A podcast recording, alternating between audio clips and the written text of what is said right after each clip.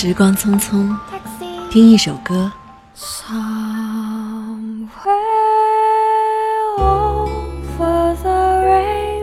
回忆一个片段。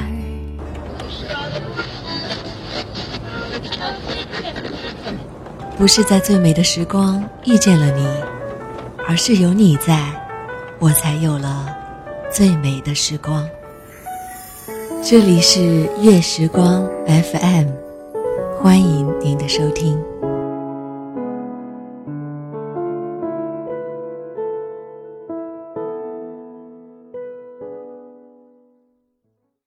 明天你是否会想起昨天你写的日记？明天你是否还惦记曾经最爱哭的你？老师们都已想嘿，你们好吗？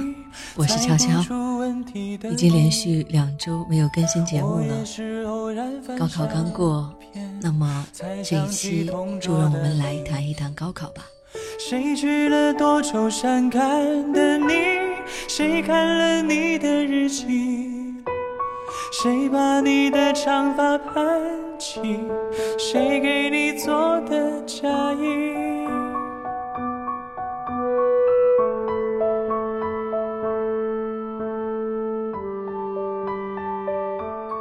今天的文字来自独游，名字叫做《那段叫高考的暗无天日时光里，也会长出一株傲娇的向日葵》。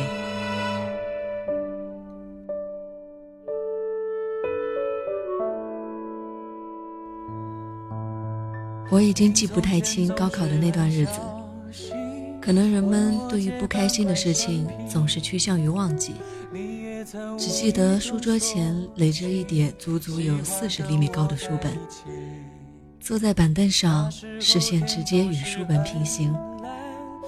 如果不挺直腰板，就看不见黑板上的字。不过倒是可以用来遮挡着睡觉。也会记得在凌晨的卫生间里，橘黄色的灯光下，坐着一排一排的同学，在书本上一直画着。记着，在草稿上一直计算着，仿佛可以精确地算出一个美好的未来，算走这段暗无天日的时光。其实我们的一辈子这么长，真的不是一次高考就能决定什么。只要在以后的日子里，别人问起你关于哪个学校，你可以自信满满的告诉别人。这是你能做到最好的样子。那么，即使在这一段暗无天日的时光里，也会长出一株傲娇的向日葵。等到有一天你开始工作，生活的压力、工作的压力全部扛在肩上，再想起当年的那段时光，便只觉云淡风轻。距离高考还有大概一个月的某天。我在贴吧里看到一个帖子，是一个高考生觉得压力很大，在询问解压的方法。他说：“我渐渐的开始不太明白，为什么我们要高考？这么多年的努力，就等着那两天，这个赌注是不是太大？我怕我赌不起，我怕我输不起。我们其实都输不起，我们不知道一旦失败。”要怎么面对自己这十几年的付出？要怎么面对爸爸妈妈期盼的眼神？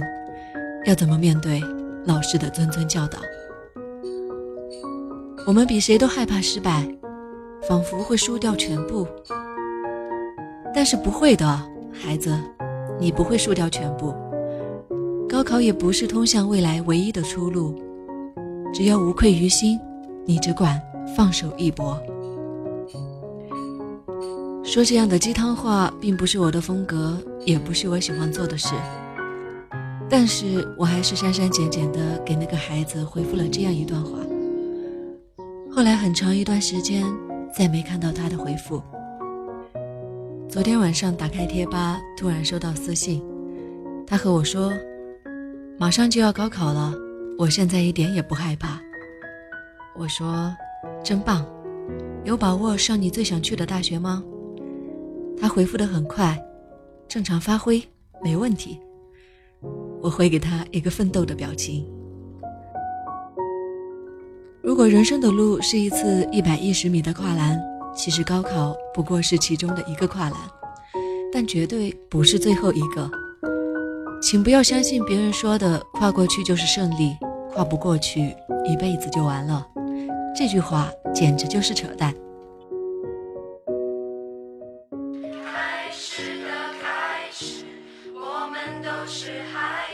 第一次听到北京东路的日子，是我用英语听力的耳机收听幺零五点四交通广播的时候。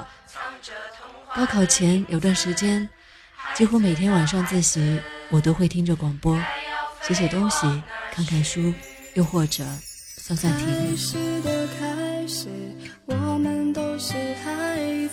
最后的最后，渴望变成天使。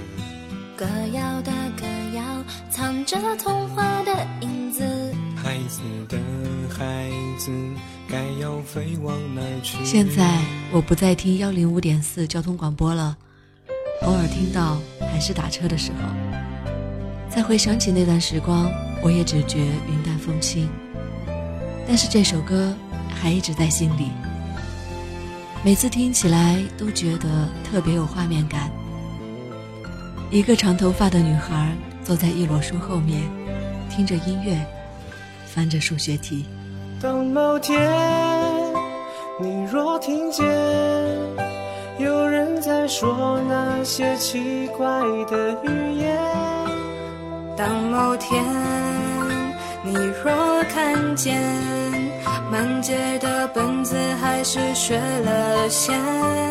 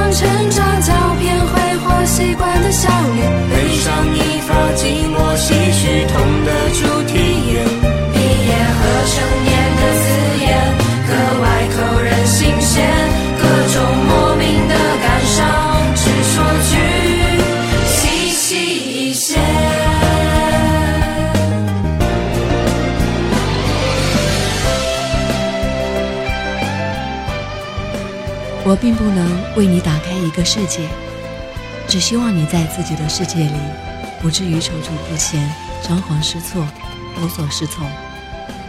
一个人，一首歌，一个故事，只言片语，是我想给你的温柔。今天的文字来自独游，如果你也喜欢他的文字，可以关注他的公众号。独是孤独的独，勇是一个口字旁。偶像的偶去掉单人旁，也可以关注我的新浪微博，搜索 NJ 许悄悄就可以找到我。感谢收听，下期见。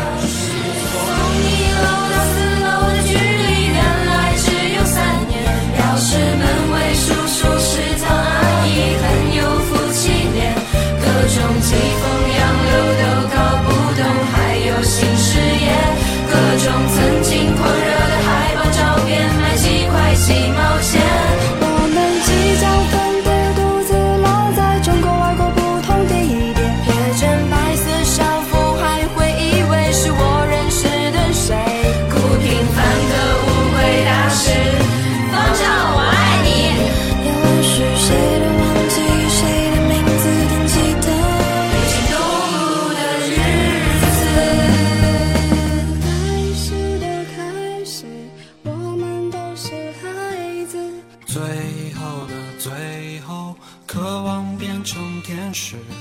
歌谣的歌谣，藏着童话的影子。